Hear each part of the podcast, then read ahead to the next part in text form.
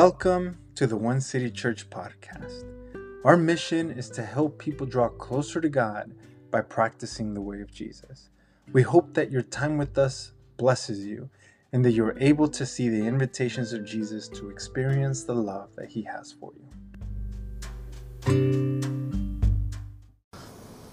Father, we just uh, we're just so grateful, God, that you are a God of tenderness, of love, of mercy.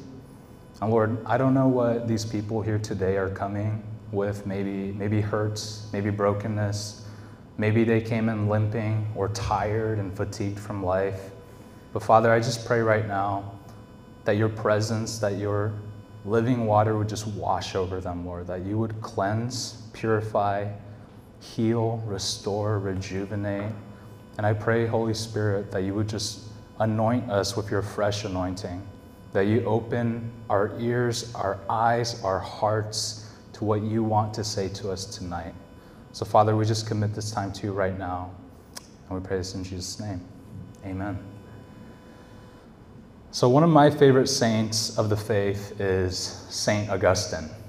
He was one of the most brilliant minds and perhaps the most influential theologian and philosopher of the fourth century.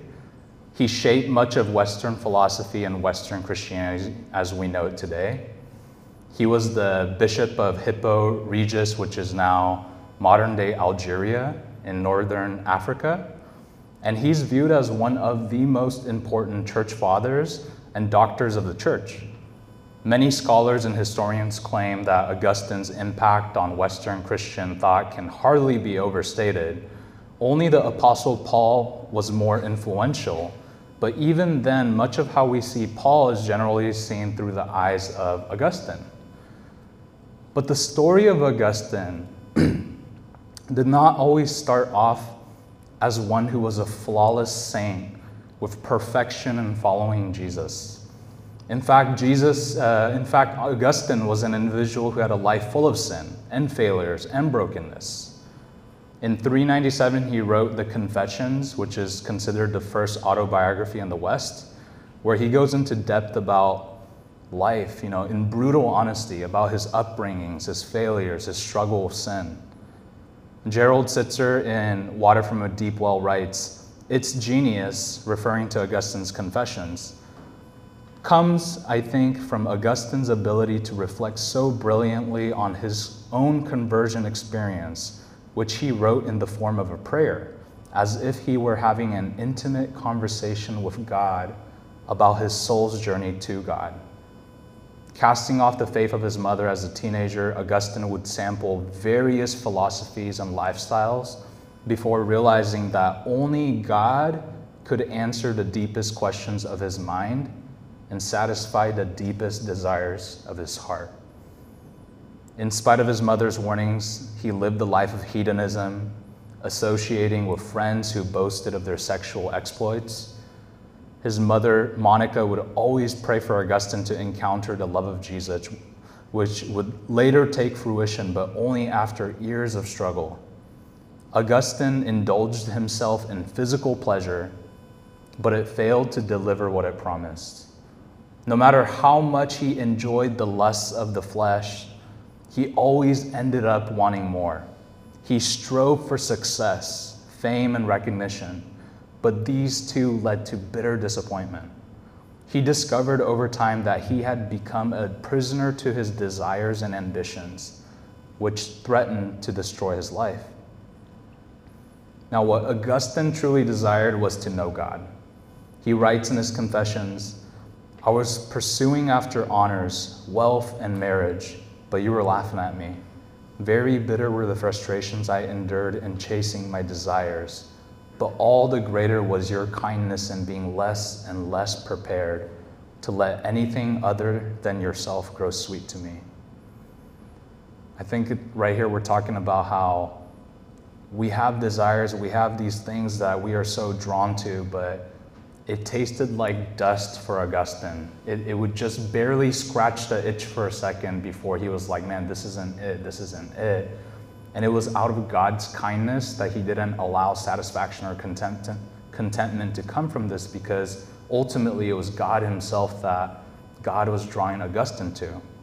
So, as one scholar put it, Augustine, after his conversion, he wasn't like the mysteriously serene convert, but he was actually an anxious soul that was more inflamed than ever after he became a Christian.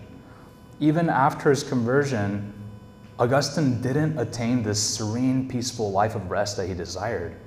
Instead, his saying yes to Jesus inflamed his soul as he became more and more aware of his brokenness and the inability for anything other than God himself to bring satisfaction.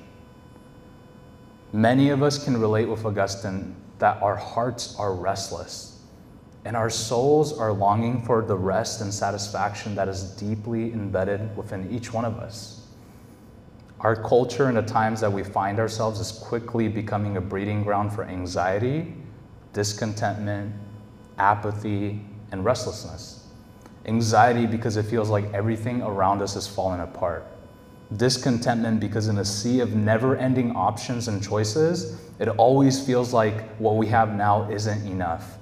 Apathy because everything is so overwhelming that to numb ourselves is our first line of defense before we completely lose it. And restlessness because we know there is so much more and our hearts cannot rest until we find it. Friends, I have a firm conviction that there is so much more to life with God. And just as God was not willing to allow anything to satisfy Augustine's soul besides himself, I think he's doing the same thing with us. He is less and less prepared to allow anything other than himself to grow sweet to us. God longs to free us from our compulsions from the sins and things that promise us happiness, yet leaves our hearts without rest. The restlessness that many of us experience is ultimately a byproduct of living outside of our natural God given design to be in relational union with Him. And until we surrender our souls and all that encompasses it, which is our heart, our mind, our body to God, we will always be restless. But what are some of the contributing factors in our life and culture that leaves us restless?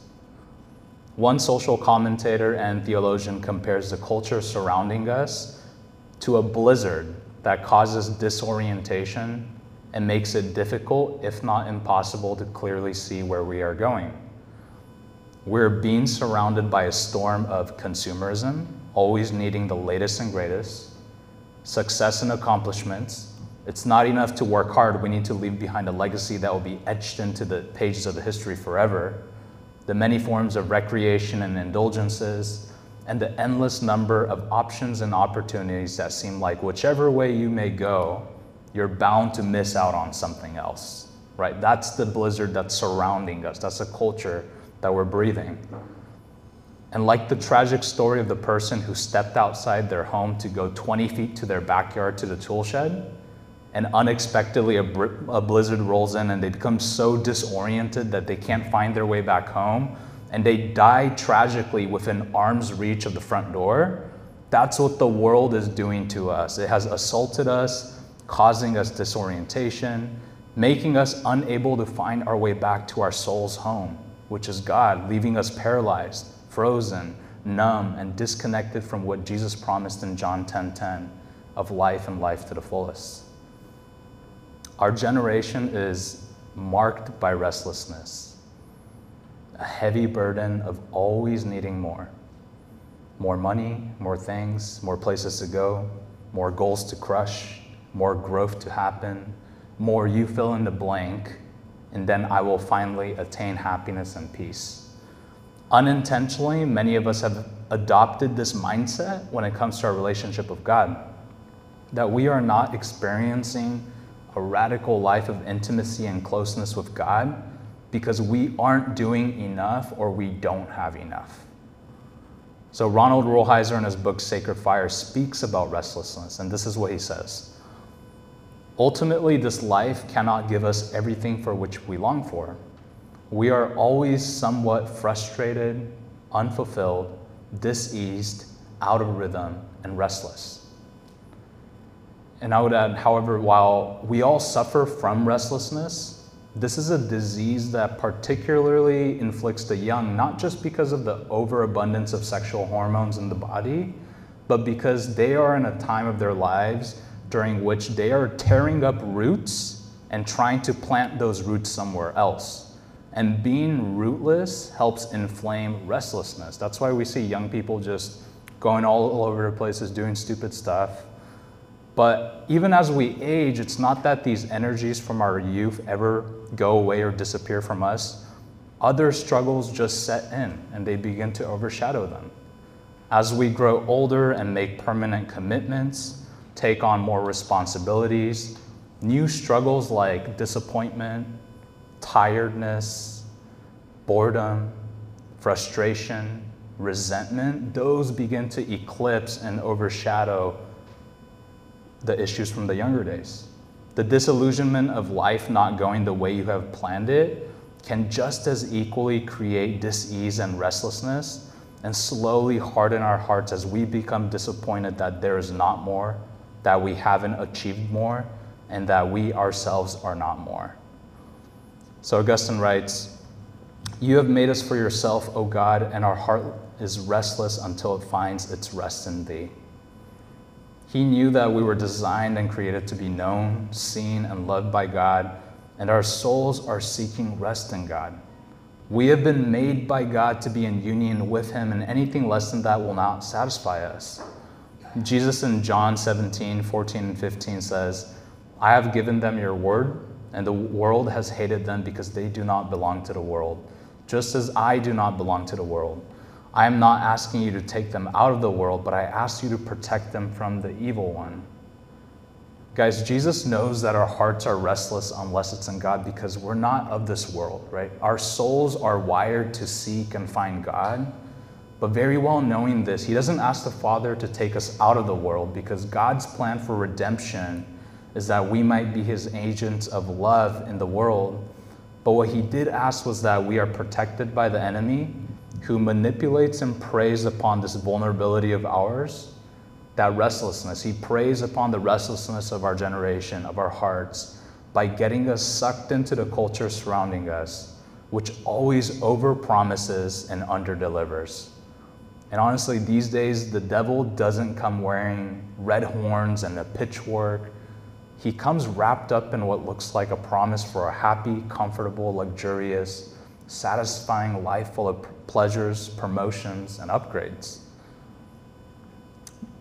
So, by cooperating with the Spirit of God, we must be able to discern and see how the things in our life, even the good things like productivity, work, hustling, business, making money, accomplishing goals, can become the very things that the enemy uses to wedge a distance between us and God.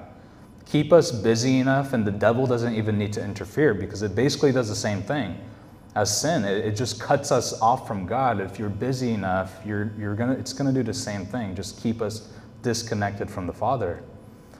But these desires and ambitions are not evil in themselves.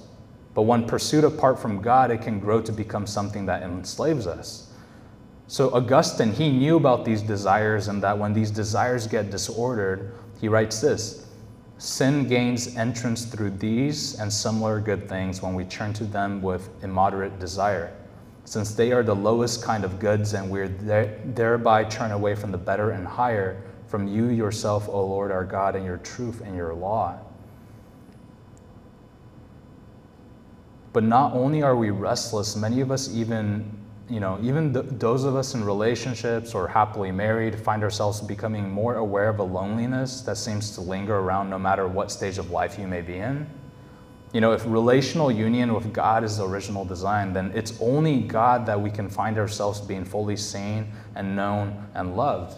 Anyone or thing outside from God, no matter how loving and amazing they may be, will ultimately fail to completely see and know you because it's just not possible which leaves us with this sense of loneliness that can seem paradoxical because we can be completely surrounded with community, with a wife, with a spouse, and yet feel this deep loneliness because you're, you feel like no one truly sees all of who you are.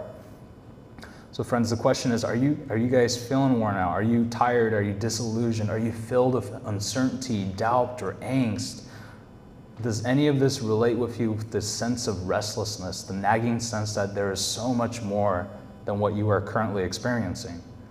Or maybe you're waiting for a breakthrough and you're hanging on to your last thread of hope on anything good ever happening. Well, I have good news for you guys. I have gospel for you. Jesus' invitation to you and your souls that are longing for rest is this Come to me, all who are weary, and I will give you rest. Take my yoke upon you and learn from me, for I am gentle and humble in heart, and you will find rest for your souls. For my yoke is easy and my burden is light. The soul's home is in God Himself because He is the origin, the beginning, the end, the source of all that is. In Him we find rest for our souls and are seen by the one who truly sees all of us, who knows us better than we know ourselves, and loves us unconditionally with every little quirk, flaw, and brokenness within us. He doesn't just tolerate and love you out of obligation, He likes being with you. He enjoys being with you, and His response anytime we short fall short in life is I've already forgiven you and I won't stop loving you. I've already forgiven you and I won't stop loving you. I think this is why Paul prays in Ephesians that we may be strengthened by the Spirit to comprehend the breadth, the length, the height, and the depth of God's love for us because this is what the spiritual journey is all about. The end goal isn't to become some self enlightened person who knows a lot of stuff and is wise and successful and relevant. No, the end goal is to know the Father's love through Christ Jesus by the power of the Holy Spirit, so that we may love God with all of our hearts, all of our minds, all of our body, our soul, and our strength, and that we may love others as we love ourselves. Guys, the whole point is we want to let the love of God wreck and transform us into beings of love so that we can show love to a world that is desperately restless and looking for true love. But Jesus also understands the hardships. He gets it. He, he understands the struggles. He understands the disappointments and the seasons of life. He himself was tempted, tested, and endured suffering and pain. And Hebrews 4:15 says, for we do not have a high priest who is unable to empathize with our weakness, but we have one who has been tempted in every way, just as we are, yet he did not sin. I think so many of us kind of quickly kind of accept and embrace the divinity of God, of Jesus, but we, we, we are so quick to dismiss his human life. We're like, man, he was, you know, it's easy for Jesus to be like this because he was, he was God right? But we have to also remember like the humanity of Jesus was a very real thing. He felt lonely. He struggled. He had heartbreaks from being disappointed, right? So much of that. And he knows just how restless we can grow if we're not firmly rooted and anchored in the Father's love. Because this world that we live in is hostile towards our soul. He understands how thirsty our souls are for the unconditional love and belonging and blessing of the Father. And so Jesus cries out, Let anyone who is thirsty come to me, and let the one who believes in me drink. As the scriptures say, out of the believer's heart shall flow rivers of living water. Let anyone, anyone meaning the guy who's been living out on the streets, ravaged by drugs and alcohol because of poor decisions he made throughout his life. Or maybe the college student who's been trying to figure out what to do in life and out of rebellion towards their parents has turned away from the church so that they can live a life of wild living and partying. Or the person who's been going through a rough season of life that seems like it's never going to end, so their heart is filled with doubt and they wonder if God's given up on them, so they look towards their savings and retirement funds for security and comfort. Anyone, anyone, no one is disqualified from this. Jesus tells us that everything else in life, no matter how good it may be, apart from God, it will always leave you thirsty, always leave you unfulfilled, always leave you discontent, always leave you restless. The invitation is there. He's crying out and calling today. He's looking for those who have had enough, who are worn down, disappointed, crushed by the burdens of life. And He is extending out His arms with gentle tenderness and compassion. Guys, we can't change and do this by our own strength and willpower. We need the Holy Spirit to fill us, to strengthen us, to lead us, and guide us so we may grow in ever increasing trust and intimacy with Him. I think for many of us in the church, this invitation to come to Him for living water is something that's become a nice theological cliche and church saying instead of actual power and transformation. I was meditating on this passage this week as I spent time in the mountains, and I was really wrestling with this thought of, you know, when I'm not doing my best spiritually and I fall short, is the river of living water still flowing in and through me? And I thought about how mighty a river is, and if I were to throw some dirt into the river, it would just wash it away, right? Even a shovelful of dirt, just wash it away. Maybe even like a truckload of dirt, it would just wash it away. Mighty river. And, and it showed me, like the Spirit showed me in that moment where it was just like, man, this living water, this river of living water flowing in and through me is not based on my own righteousness or perfection or how consistent I am. It will continue to wash away any sin that comes into my life because it is completely dependent on the sacrificial love of Jesus that defeated sin once and for all on Calvary. That's the truth. Even when I don't feel it, it's still flowing in and through me. And this is something that transcends our mind, our body, and our heart. This is in the realm of the spirit and the soul. This is a reality that's happening right now. A mighty river of living water is flowing through you guys.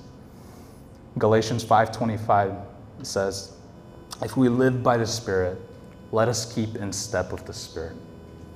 If you look at the life of Jesus, though, it wasn't a one and done filling of the Spirit. He had to live out his day to day life intentionally seeking the Father's will, going where the Spirit led, and doing what the heart of God was stirring in him through the Spirit of God. He modeled what it looked like to live moment by moment, decision by decision, by submitting to and obeying the Spirit of God. I think a lot of us forget that even Jesus had to choose certain people to heal Sometimes he healed a whole crowd, other times he was just sent for one. And it, was, it wasn't because he didn't want to heal, it was because he was attuning himself to where is the Father leading me? Where is the will of the Father? You know, and I think that shows such humility. Shows us, like, man, like, how much more do we need to live moment by moment, right? If we have this living water flowing in through us, we have to keep in step with the Spirit moment by moment. And in John 14, Jesus says, Do not let your hearts be troubled. Believe in God, believe also in me. In my Father's house there are many dwelling places. If it were not so, would I have told you that I go to prepare a place for you? And if I go and prepare a place for you, I will come again and will take you to myself, so that where I am, there you may be also. And you know the way to the place where I am going. And I love Thomas's response here because I think he accurately re- represents many of us today in our modern world when he says, Lord, we do not know where you are going. How can we know the way? And just like Thomas, we suffer from a sort of spiritual amnesia, longing desperately to return home to the Father. And then to this, Jesus replies, I am the way and the truth and the life. No one comes to the Father except through me. If you know me, you will know my Father also. From now on, you do know him and have seen him. And oftentimes, I believe we read and hear this passage, we think how this scenario uh, applies to later in life when we die, right? Let's like, yeah, Jesus is, you know, taking us to a dwelling place in the Father's house, you know, one day in the future when we're in heaven. But what if this invitation was actually for right now? What if, because of the reality that we live under an open heaven, that heaven is actually here on earth at this very moment? that we don't need to wait until death to experience life in the kingdom? And what if this invitation is actually for today? That we can let our souls return to the Father's house and find the antidote to our restlessness, so that no matter what our circumstance or situation or struggle we may be facing, we can have contentment and joy, how Paul describes it in Philippians. Jesus says in John 17, 3, this is what eternal life is that they may know you, the one and only true God, and Jesus Christ, whom you have sent. To know and love God isn't something that finishes when we get to heaven. It starts here on earth and continues on forever and ever. That's what we were wired and made for, for ever increasing intimacy with the Father, Son, and Spirit. And guys, as long as our happiness and peace depends upon our external circumstances and for life to go the way we want it to, we're never going to find happiness or peace. We will forever be left in an endless pursuit after the next thing, the next adventure, the next relationship, with each one creating more and more distress. And friends, the unfortunate news is that there's always going to be something in this life that we don't finish. There's always going to be something we won't accomplish, that we won't get, that we won't be able to do. But the good news is that we can be confident in this one thing is that he who began a good work in you will carry it out to completion until the day of Jesus Christ. Loving God with all of our souls sounds complex and complicated, but it's the initiation of God that draws us into Him. It's the Holy Spirit ultimately doing most of the heavy lifting and we just need to come with a posture of humility and openness to allow God into our souls to bring true transformation. So, the practice for this week is to spend some time with Jesus through Ignatian meditation. So, some of you guys may have heard of this, some of you may be totally brand new, but Ignatian meditation is where we ask the Spirit of God to help us in visualizing and living out a passage of Scripture particularly from the gospel accounts, to create a meeting with the spirit and presence and, of Jesus himself. So, the best way to the Father is through Jesus, and the more we know Jesus personally, the more we know the Father. Jesus is leading us to the Father's heart, and He has given us a spirit. So, you know, it says here in John that, and I will ask the Father, and He will give you another advocate to be with you forever. This is the Spirit of truth whom the world cannot receive because it neither sees him nor knows him.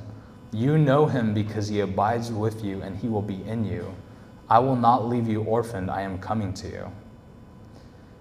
So, with this practice with Ignatian meditation, I want you guys to, before starting this, ask the Spirit of God to lead you to a specific gospel account of Jesus. Do this in a time of prayer and stillness, waiting for a prompting. And after receiving a passage to pr- uh, pray to the Spirit, asking to facilitate a meeting between you and Jesus, and just see what He does during that time. So, to recap Ignatian meditation, pray to the Spirit, ask Him for a prompting for gospel passage. You get the gospel passage, let's say it's Matthew being called by Jesus. Sit there prayerfully asking the Spirit to just kind of visualize it, play it out you know, are you one of the disciples? Are you one of the Pharisees sitting at the table? Are you, you know, are you Matthew himself? And just kind of let yourself play out this portion of the passage of Scripture. and my hope and prayer for the church is that, you know, we become people that are known for being a people who are deeply aware of this belovedness by the Father, the Son, and the Spirit, and that we're notorious for loving well.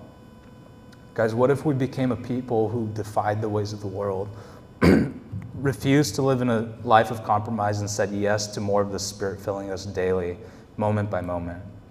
And what if we become people who are overflowing with living water so that His presence can spill out into the city streets and bring healing and renewal and restoration? What if we become people with surrender so deeply carved into our being that no matter what happens in life, we will not be shaken because our hope is in a foundation that is unshakable. So, to close and to land the plane, finishing with a story. Some of you guys may know that prior to One City Church starting, I was on a sabbatical. Uh, lost my job in 2020, like most people in the fitness industry. I was a trainer in a very bad time to be in the fitness industry during COVID. And at this point, towards the end of 2019, I was just at the peak of my career, you know, just a lot of recognition um, known throughout nationwide, just in terms of numbers, like very high performing. I was basically en route to the American dream of nice vacations, nice home, nice paychecks, and all that. And all the glory was to God, but there was a big part of me that was addicted to the approval and praise of others. Looking back, I see how restlessness was what was driving me to go and seek this, right? My heart was so restless. I was like, man, what's missing in my life? Do I need to become popular? Do I need to become more successful? Do I need to be in a relationship with the right person? Do I need to, you know, have a meaningful job and a nice car and own property, and then is, is life going to be complete? One thing led to, led to another, and with every successful accomplishment or accumulation, I just found that I was more restless. I was just sent on this like rabbit trail on never-ending search for satisfaction and contentment. And I see now, looking back in hindsight, that like Augustine, God wasn't willing to allow anything to grow sweet to me except for Him. So then 2020 happens, I lose my job, I have a lot of time to think, and towards the end, uh, right around the fall, he just renewed my heart, my calling for ministry.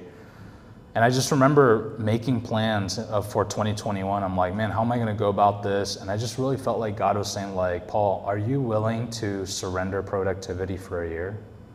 And are you willing to take a sabbatical and grow in actually knowing me? I've always been a risk taker, which has led me to getting into trouble and having near near death experiences. And I just felt like, man, I'm either the biggest fool for taking a whole year off to do this thing with God, or I or this is like something that I it's a no-brainer, right? And I just felt like, man, like this is a no-brainer. Like I want to grow closer to God. And I wish that I could say that the sabbatical was the most peaceful, zen, deep contentment, rest and relaxation, but that would be far from the truth. Yes, I did experience deep rest, you know, for not actually learning how to slow down, but honestly, it was months and months and months of just restlessness. I was like, man, I don't know who I am when my identity isn't attached to my performance or how much I'm doing. And to stop and to experience love without doing anything or measuring up to a certain standard was foreign to me. I didn't, I didn't understand it. I, I felt uncomfortable. And then during this time, I realized how I have a hard time being with my own thoughts and just being by myself, and that my job and busyness was a perfect outlet to keep me going and keep avoiding my inner world because, quite frankly, I was afraid of what I was going to find if I stopped long enough. The restlessness grew during this time as I realized how much I actually don't know about myself if you took away my job and my performance. To tell people that I was taking a whole year off to spend time with God seemed like a recipe for disaster of other people labeling me as lazy, unproductive, naive, and foolish. And as we grow in our discipleship and enter into our later years, I believe that we struggle less with the devil and we wrestle and struggle more with God by sorting out and processing all the pent up hurts, disappointments, and pains, left me in a very vulnerable state where I finally let my walls down for the first time and God was able to allow His light and presence to fill the brokenness within me and actually start the healing process? And am I fully healed and perfect and completely content and not restless in life today? Absolutely not. Far from it. But more and more daily, I can't help but to be overwhelmed by the relentless, furious love of God that never stops engaging me never leaves me no matter how bad I screw up or how bad I think I'm doing with my spiritual commitments. And more and more I'm realizing all is grace. It's all grace. And as I continue to struggle and wrestle with God, as He continues to burn away my disordered desires and attachments, I hope that one day I will lose in this wrestling match and have my soul completely surrendered to Him. And I know, you know, maybe tonight something stirred within you where you're just like, man, I, I relate with you. Rivers of living water, why does it not feel like there's more power to actually change me? Or maybe it was the loneliness that spoke to you, like, man, I just feel like I am not seen or heard or known. Or maybe it's a new, new kind of stirring you feel where you're like, man, there is so much more. And if, if I'm being honest, I've settled for less and I actually want to recommit and experience life and life to the fullest of Jesus. I don't want to just make Christianity and relationship with God a dull habit. I want it to be a burning flame. So, what I want to do right now is just kind of end it with prayer, offer prayer for anybody who wants to come up afterward. And maybe you want that fresh anointing. Maybe you're like, man, I don't care what other people think about me. I'm just going to go up and I'm going to be like, man, I've asked for living water 10 times before. I'm going to ask it again you know. So I would love to pray for you, and we got a team up here that's going to pray for you. But let's pray. Father, we just we just love you, and we're just grateful, God, that that you're kind, that you are tender, and that you are furiously pursuing our hearts. Father, I don't know which part of the message spoke to you or passage of scripture spoke to somebody today, but Holy Spirit, I pray for fresh anointing right now. I pray for fresh power to fill them right now, Lord. I pray, God, that you would just fill them right now, that they would just feel a tangible presence of power, purity, and love entering within them. Father, maybe some of us, we need to repent and confess our sins, recognize that we have fallen short, and experience the grace and the love and the tenderness and the mercy. God, I pray for mercy upon those who are repenting right now. And I pray, God, that you would change their heart, Lord. Set their hearts aflame for a burning passion with you, God. God, I pray right now that this community here will not just be a people that are known to pray well or to serve well or to volunteer, but that these people here become so radically wrecked and changed by your love that they become people known for loving well. So, Father, we just commit this time to you, our hearts, and I just pray a blessing over them, Father. God, may you shine your face upon them, may you keep them, and may you bless them. We pray this in Jesus' name. Amen. Thank you for. Um,